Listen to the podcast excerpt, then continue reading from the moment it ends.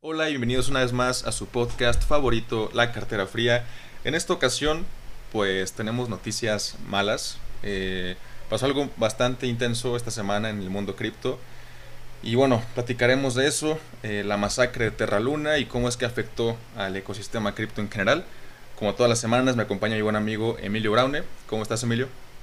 Hola Carlos, hola a todos, me encuentro muy bien, emocionado por platicar sobre este evento, yo creo que histórico le podríamos decir, porque yo, yo jamás había visto una caída tan fuerte en un proyecto que estuviera en el top 10. Cosas como Tron han estado en el top 10 y se han mantenido en el top 50. Hemos visto caídas de diferentes proyectos, pero creo que jamás de, este, de estas magnitudes, ¿no? Exacto, nunca había presenciado algo así. Desde 2019, a mediados que empecé a invertir en cripto, nunca había visto algo por el estilo. De repente veíamos caídas muy intensas de proyectos que inflaban, ¿no? Como Dogecoin, Chiva, etcétera, pero nada como lo que vimos esta semana, que pues Terra cayó un 99.9% en menos de una semana. Sí, sí, estuvo bien raro porque eh, pues es un proyecto que, ok, la verdad es que sí podríamos decir que se infló, creció muy rápido. O sea, es un proyecto que en 2020 valía centavos y hace un par de meses valía 116 dólares. Entonces, de entrada ese ya no es un crecimiento, o sea, normal, por así decirlo, ¿no? O sea, cuando hablamos de, del crecimiento que ha tenido cosas como Bitcoin, pues estamos hablando de un proceso de más de 10 años, ¿no? Que, es muy diferente a que un proyecto llegue al top 10 en cuestión de dos años. Que fíjate que es algo también que pasó con Solana, ¿no? Entonces, no estoy diciendo que vaya a pasar lo mismo, pero normalmente cuando vemos este tipo de crecimiento explosivo en un corto periodo de tiempo, creo que hay que estar un poquito alertas nada más. Pero, pues si quieres, vamos a empezar platicando por lo que pasó eh, cómo ocurrió, si fue un ataque, si fue un error de, de Terraluna, qué fue lo que pasó. Si quieres, empezamos por ahí. Vale, pues, este, si quieres, coméntanos un poco lo que investigaste acerca de Citadel y luego ya yo complemento con, lo que sé. Va, pues mira, eh, Citadel es este hedge fund de Estados Unidos que anteriormente escuchamos, yo escuché por primera vez por lo menos hace dos años que ellos fueron los que le pidieron a Robinhood, que son parte dueños de Robinhood, que es este broker americano súper grande para invertir en acciones, en cripto y todo. Hace unos años le dijeron como, oye, la verdad es que estoy perdiendo mucho dinero con esto de GameStop, con esto de AMC, con esto de BlackBerry. Necesitamos que ustedes deshabiliten la compra, ¿no? O sea, que no se pueda comprar, que solo se pueda vender. Porque ellos... Lo del short squeeze, ¿no? Exacto, que nada más para replantear rapidísimo, el short, short squeeze básicamente es que ellos piden prestado algo, esperan a que, digamos, baje de precio, lo devuelven, se quedan con la diferencia de lo que tenían. Entonces, eh, básicamente ellos están perdiendo mucho dinero porque las acciones estaban subiendo de precio muy rápido y ellos obviamente para cubrir su posición necesitaban recomprarlas y como el precio estaba tan alto significaba pérdidas así de miles y millones de dólares, ¿no? Entonces, esa fue la primera vez que yo escuché sobre Citadel, que son parte dueños de Robinhood. Entonces, ahorita lo que pasó, la teoría que hay, yo personalmente no estoy 100% eh, al pendiente de que esto sea 100% cierto, pero es lo que yo sé hasta ahora. Que supongo que conforme pasen las semanas habrá pues más información y más información. Pero lo que yo entiendo que pasó fue que básicamente eh, pues el sistema de Terra Luna pues no era como muy, digamos, funcional o muy orgánico, muy autosustentable en cuestión de la stablecoin de UST.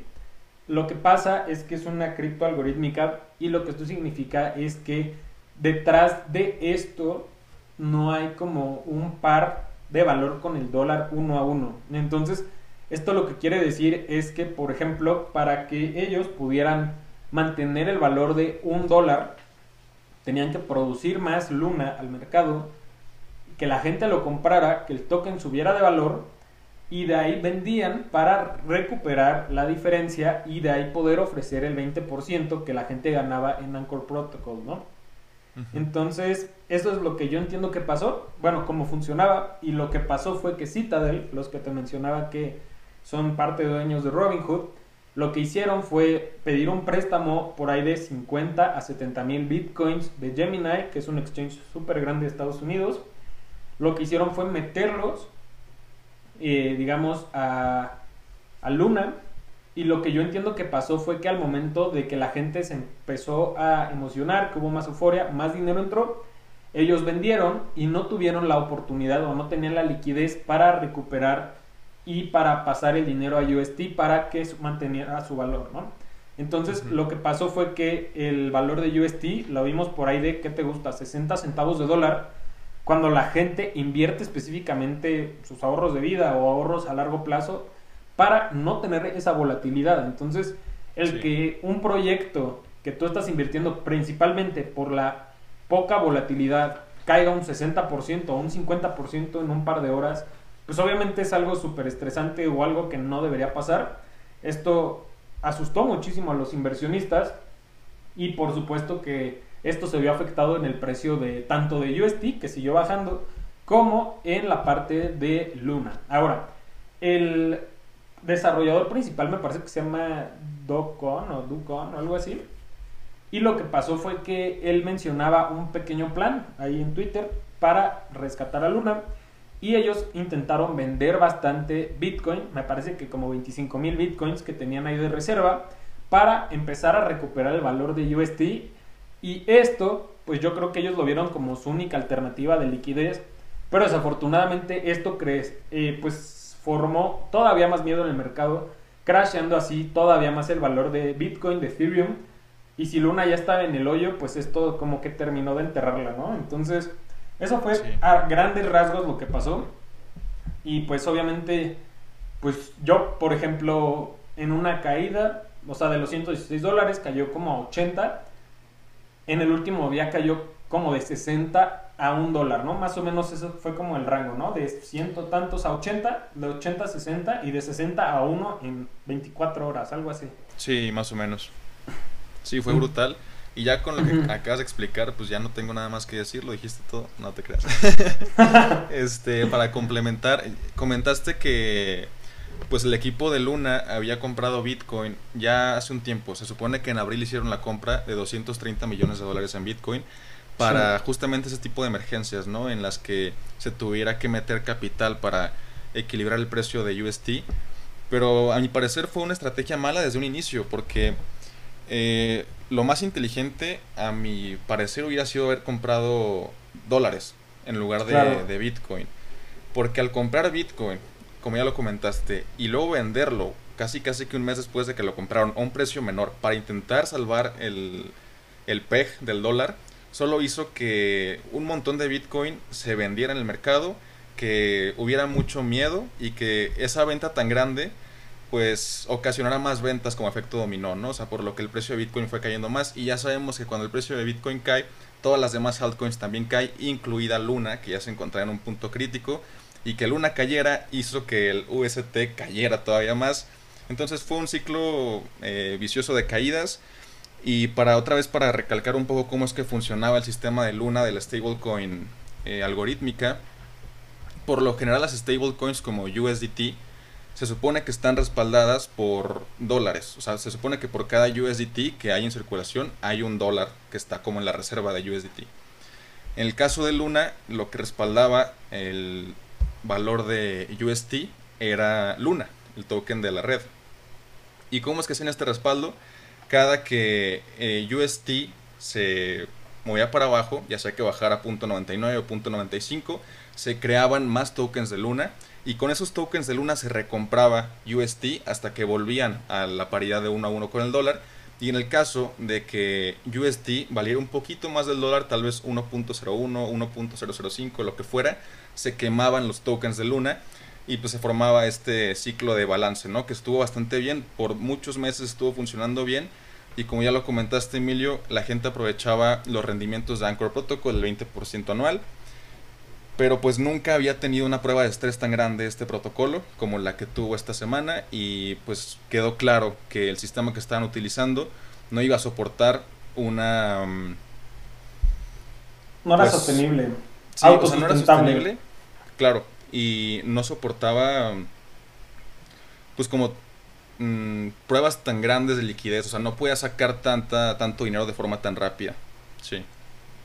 Sí, o sea, como que no Sí, o sea, estoy de acuerdo, fue una pésima idea el tener su efectivo en Bitcoin cuando realmente pues si tú buscas efectivo es protegerte, ¿no? Y no vas a protegerte en algo volátil. Pues eso se me haría lógico, pero pues al parecer no es algo tan lógico o algo que tal vez no entendamos en la forma de pensar de esas personas, ¿no? Pero a simples rasgos no suena tan lógico. Ahora, Carlos y yo sí terminamos comprando Bit, eh, Luna, perdón. Luna.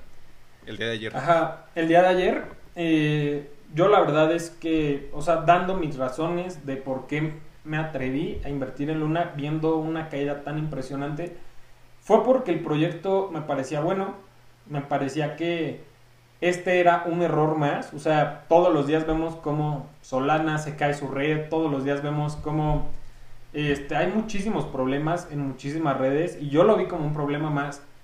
Y ahí es donde creo que me equivoqué, porque el mercado claramente lo vio mucho más grave de lo que yo lo vi. Entonces, creo que es importante entender, pues más bien el contexto, ¿no? Porque yo lo contextualicé como un pequeño error. El mercado no sé si sobre reaccionó. Yo creo que tal vez no sobre reaccionó. Porque las stablecoins no deben de moverse. Entonces, eso es algo como súper importante. Y el que un stablecoin caiga 60% en un día, pues es una prueba de que tu sustento no funciona. Entonces, yo decidí comprar porque había seguido Luna, me parecía bien. Y el comprar, yo compré a 4 dólares con 50, que ahorita en retrospectiva parecía un precio muy barato y ahorita parece un precio carísimo, así inalcanzable a lo que estamos ahorita. Y pues sí, fue como una apuesta, obviamente no metí más dinero del que podía perder, más dinero del que me sentía cómodo perdiendo. Obviamente perdí prácticamente todo, como dijo Carlos, el 99.9% lo perdí. Pero me, creo que nos llevamos de esto un gran aprendizaje, ¿no? Sí, claro. Eh, yo compré un poquito más barato que tú, yo compré, empecé a comprar como en 2.80, algo así. Y también compré en uno punto y tanto y hasta en punto 2 llegué a comprar porque tenía unas órdenes así de que hasta abajo por si llegaba eh, a caer tanto. Este, a mi sorpresa sí se llenaron esas órdenes y pues ahora está en menos de un centavo, ¿no? El precio de Luna. Por lo que nuestra inversión, pues ya, o sea, como lo comentaste, mm, ya ni siquiera vale la pena vender lo que tenemos porque lo, estaríamos vendiendo con una pérdida del 99% en, en pocas horas que, que fue nuestra inversión. Entonces yo voy a holdear, no queda de otra. Em, lo bueno fue que como ya comentaste, invertimos una cantidad que estábamos dispuestos a perder. O sea, el haber perdido esta cantidad no va a comprometer de, ninguna forma nuestro estilo de vida, ni nuestros ahorros, ni nada. Y eso es lo bueno. Eh, queremos, con este episodio, aparte de ya explicarles cómo, cómo ocurrió todo, pues queremos... Em, platicarles de nuestra experiencia que fue pues mala al haber invertido en este token y también dejar muy claro que muchas veces el mercado va a ser irracional, ¿no? E incluso nosotros podemos llegar a ser muy irracionales a la hora de ver un mercado tan volátil. Muchas veces pensamos de que no, ya cayó un, ya cayó un 80%, no puede caer más, es imposible que caiga más. Invertimos y ¡zas! Otro 90% abajo. O sea, yo, a mi parecer, cuando vemos mercados tan volátiles y vemos que proyectos caen de forma tan fuerte, es mejor quedarnos observando sin meter capital por un tiempo y ver cómo es que reacciona el mercado en los siguientes días en las siguientes, sí, en los siguientes días o semanas. Porque si vemos que va cayendo el, cuchillo, así la vela roja, que está cayendo un 90% y compramos, no tenemos la certeza de que va a rebotar o si va a seguir cayendo. Es realmente una apuesta, o sea, no es nada más que una apuesta el comprar cuando va cayendo una vela así con tanta fuerza. Entonces, esa es mi sugerencia. Eh, cuando vean mucha volatilidad y días como el día de ayer, bueno, sí fue ayer, sí. Este, Tómenlo con calma, nada más se queden viendo, o sea, tienen que quedarse observando lo que está pasando. Y pues ya cuando ustedes vean una buena señal de que podemos volver al mercado alcista, ahí es el momento de pues depositar más capital. Este y pues también el día de ayer nos dejó claro que cualquier proyecto puede irse a la basura en cuestión de pocos días o pocas horas, que fue lo que pasó con Luna. Nadie se lo hubiera imaginado, era un proyecto que estaba en el top 10. Y imagínense, o sea, imagínense que yo siento que esto no va a pasar, pero es como si Polkadot o como si Avalanche de un día para otro se fueran a cero. Este, entonces sí, puede llegar a suceder con algunos proyectos. Es por, es por eso que es muy importante estar al tanto de cómo es que funciona el proyecto, los riesgos que tiene. Muchas personas, incluyéndonos a nosotros dos, no estábamos conscientes de lo frágil que era el sistema de Luna hasta lo que ocurrió el día de ayer pero muchos otros eh, creadores de contenido y gente que lleva más tiempo en el ecosistema ya habían analizado a profundidad el, el, ecosistema de Luna y se habían dado cuenta de que tenía pues estas vulnerabilidades ¿no? en cuanto a liquidez y fue la vulnerabilidad que aprovecharon este, los que atacaron la red esta semana y pues claramente pues murió, Luna murió. Sí, literal, o sea, y creo que también esto lo podemos ver como una oportunidad para reflexionar que varias cosas, ¿no? Lo que platicamos en varios episodios, ¿no? Primero, las monedas que están en el top ahorita pueden no estarlo en el 5 años. Luna ya es una de ellas, o sea, yo no creo que Luna vuelva al top 10. No. Me atrevería a decir que que en la vida, por más que el proyecto mejore, como dice Carlos, la confianza no se recupera tan fácilmente. Los fundamentos no son tan fuertes como pensábamos y puede pasar con varios otros proyectos. Otra cosa, todo lo que caiga no significa que tiene que volver a subir, eso nadie te lo, o sea, nadie te lo puede asegurar. Realmente si tú quieres una inversión asegurada, pues contrata un PPR o contrata, no sé, invierte en CETES que ni siquiera es 100% garantizado, ¿no? O sea, hay como diferentes tipos de asegurar tu dinero y la verdad es que otra cosa que hay que entender muy bien es que yo por lo menos, hablando por mí, que no sé si ahorita Carlos nos pueda comentar algo, psicológicamente me equivoqué muchísimo. No por actuar de forma impulsiva, que eso también fue un, grave error, sino por creer que yo era más inteligente que el mercado. O sea, psicológicamente dije, no puede bajar más, no puede bajar más. Creo que comprar a 4 dólares está bien, y si cae a 3, compro, y si cae a 2, compro, y si cae a 1, compro. Jamás en mi mente pensé que un token de 116 dólares hoy valdría menos de un centavo.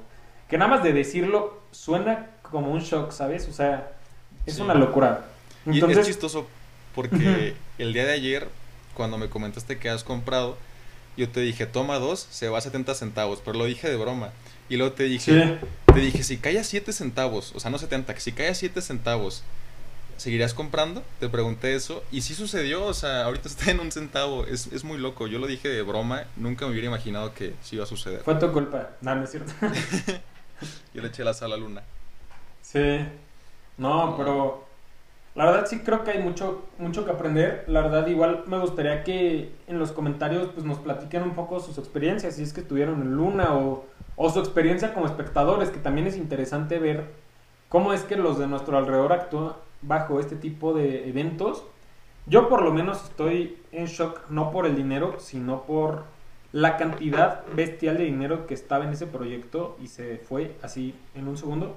A mí ya me había pasado, a mí ya me había pasado en un proyecto que era Altbase, eh, pues esto, ¿no? Lo de un rock pool, que se fuera a la basura todo en 99%. Pero ese era un proyecto que yo ya sabía que podía pasar. Era un lugar 4000 Sí, el market, cap, era como un market cap de 100 millones de dólares. El market cap de Luna era qué, o sea, 30 mil millones de dólares, o sea, una locura. Sí, y de hecho, en este momento creo que sigue siendo un market cap algo alto el de Luna. Son como 65, eh, 65 millones. No, no, mucho más, debe ser mucho más. Se supone que en este momento son 600 millones de dólares. 600, millones. Pero eh, hablando del market cap, quiero retomar un poquito la práctica de hace unos momentos que hablábamos de cómo funcionaba el token. Y, y, es que Luna llegó hasta este precio actual de un centavo por la dinámica que les comenté. O sea, cuando el PEG de UST está por debajo del dólar, pues se van creando tokens, ¿no? Y no para la creación de esos tokens, para la recompra de UST, hasta que se recupere el PEG de uno a uno con el dólar. Eso no ha pasado, por lo que los tokens en circulación han aumentado de forma brutal. Si vemos cuántos tokens había de Luna hace tres días, comparado con los que hay el día de hoy, en este momento hay más de 130 veces más tokens que hace dos días, por esta producción tan rápida que se está dando para intentar estabilizar el precio de Luna, y eso es lo que ha hecho que pues, el precio baje, ¿no? O sea, como hay un montón de, de oferta, un montón de tokens y no hay demanda, pues el precio está, está bajando muchísimo. Se diluye el market cap entre todos los tokens. Ahora sí ya volvemos a lo que estábamos platicando. No, fíjate que eso que dices, como que más que alejarnos del ecosistema cripto, eso nos acerca mucho más a Bitcoin. O sea, el que nadie tenga control sobre la producción, creo que es algo inigualable. O sea, el que nadie pueda modificar o atrasar o adelantar la velocidad de producción, el que nadie pueda decidir que pueden existir más bitcoins, ya para mí esas dos cosas son así mágicas, ¿no? A comparación de esto, y que la verdad es que probablemente como no lo probablemente no logren regresar el PEG uno a uno, probablemente se impriman, por así decirlo, o se creen mucho más tokens de los que hay hoy. Sí.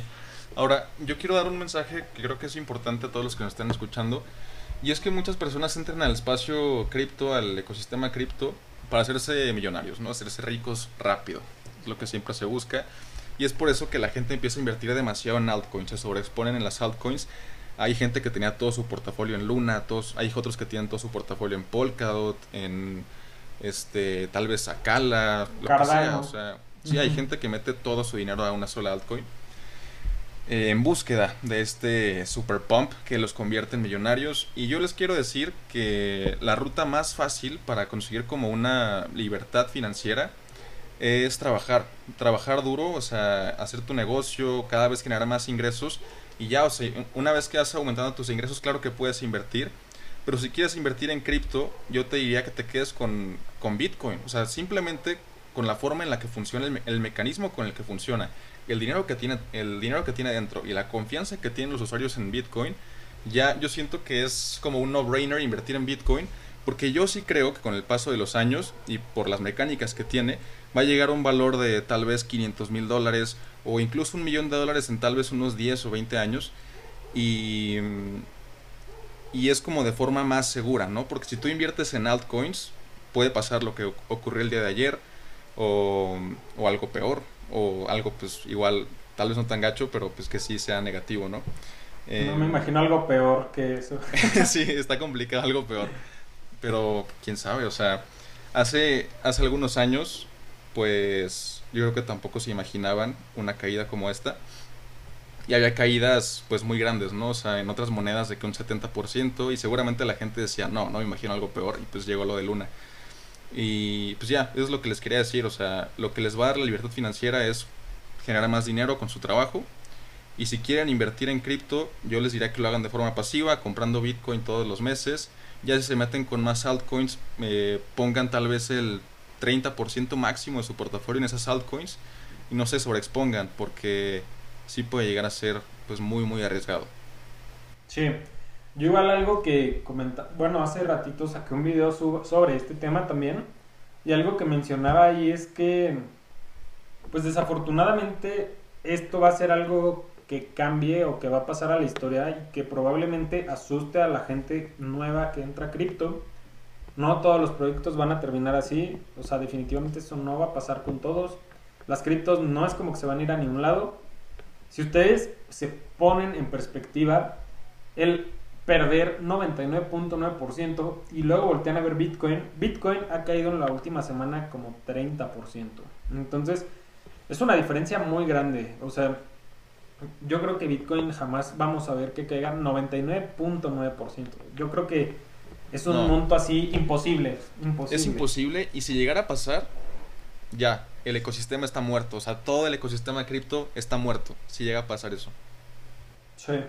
Sí, no, y también este, creo que incluso psicológicamente, ¿no? O sea, ahorita hay gente que probablemente diga, o sea, cuando valía 10 centavos Luna, pensó lo mismo que yo, no puede bajar más, siempre puede bajar más, o sea, hay que recordar que a menos de que un proyecto esté en el lugar 5000, puede seguir cayendo, o sea, no porque valga centavos, por eso es que luego vemos proyectos que antes del dólar tienen 10 ceros, porque su oferta de tokens, o sea, su circulación es gigante. Entonces, eso también hay que recordarlo y que la gran mayoría de proyectos cripto empezaron valiendo centavos. Entonces, yo creo que ninguno se salva de que pueda pasarle esto. Evidentemente esto fue más un ataque y pues una explotación de una parte muy vulnerable de la red. Pero igual, yo creo que ahora más que nunca me gusta más Bitcoin. O sea, más que otras. O sea, como que eso que te platicaba de la de que nadie pudiera controlar nada es súper mágico.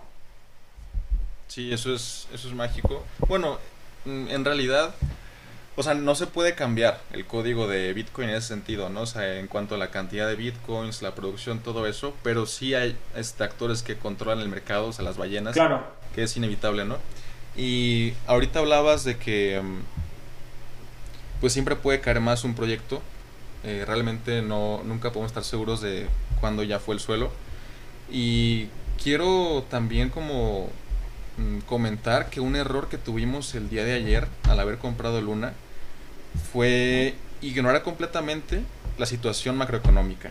Porque vimos que cayó Luna y mm, estábamos en una situación bastante complicada porque Bitcoin se veía muy bajista y todos sabemos que cuando Bitcoin cae, pues todas las demás altcoins también van a caer. Entonces no sé por qué no razonamos eso en, ese momento, porque era obvio, ¿no? O sea, sí, o sea, Luna cayó mucho, estamos de acuerdo en eso, ¿no? O sea, cayó hasta un dólar. Pero si Bitcoin seguía con esa tendencia bajista, pues iba a bajar más, sin ninguna duda. Y fue lo que ocurrió. Entonces sí, hay que tener en cuenta eso. Porque si hubiéramos estado en un mercado alcista, hubiera sido algo distinto, creo yo. O sea, si hubiera sido un mercado alcista, Luna caía, ponle que a un dólar, pero por ese sentimiento alcista general, yo siento que sí pudo haber rebotado fuerte. Pero no, estamos en un mercado bastante incierto y con mucha volatilidad y pues bajista. Sí, tienes razón. O sea, hubiera sido una historia completamente diferente si ayer Bitcoin de 29 mil dólares se hubiera ido a los 35 en cuestión de una hora. Hubiera cambiado completamente el sentimiento y la psicología de las personas. Yo la verdad espero que digo, sé que no todas las personas estén bien, pero quien esté pasando por un problema de haber perdido mucho dinero en un corto periodo de tiempo, pues utilícenlo como una lección y entiendan y recuerden que el dinero no lo es todo, ¿no? El trabajo y lo que tú puedes producir es mucho más importante. O sea, te puedes recuperar. Va a tardar, fue un error, pero te puedes recuperar. Y nunca veas que, o nunca pienses que no tienes otra salida. Sí, siempre se van a poder recuperar y si se sienten mal en estos momentos por las caídas que, hemos tenido, acérquense con su familia, estén con, la gente que más quieren y, si lo requieren, pues eh, vayan con expertos, o sea, con alguien que les pueda ayudar de forma psicológica. Que hay muchos lugares, hay incluso plataformas que te permiten recibir ayuda gratuita, eh, hay líneas telefónicas que te dan ayuda gratuita también. Entonces, em, traten de estar con su familia y si requieren apoyo, siempre va a haber apoyo. Incluso, pues ahí tenemos el grupo de Telegram que no somos, no somos psicólogos ni mucho menos, pero ahí podemos platicar, De, lo que sea. Así es. Y bueno, yo creo que por mi parte sería todo, Carlos. No sé si quieras agregar algo más. Sí, yo creo que hasta aquí lo dejamos. Em, recuerden que estamos sacando contenido para todas las redes. Eh, además de estar aquí en Spotify y en YouTube, también estamos en, TikTok, en, Instagram, en Twitter. Telegram. Y en Telegram también. Y pues nada, eh, esperamos que les haya gustado el episodio. Nos vemos la siguiente semana con más episodios del portafolio. Y a pesar de que estamos con esta tendencia alcista, vamos a seguir con esa serie. Ahí verán nuestros movimientos y pues ya verán cómo seguimos perdiendo dinero. no se crean. Como cada semana le seguimos agregando y vale menos cada semana. Pero bueno. Va a llegar un punto en el que vamos a ver los frutos de nuestra inversión en el futuro. Pero bueno, eso fue todo por esta semana. Cuídense, nos vemos después. Éxito. Adiós. Adiós. Fuerza y ánimo.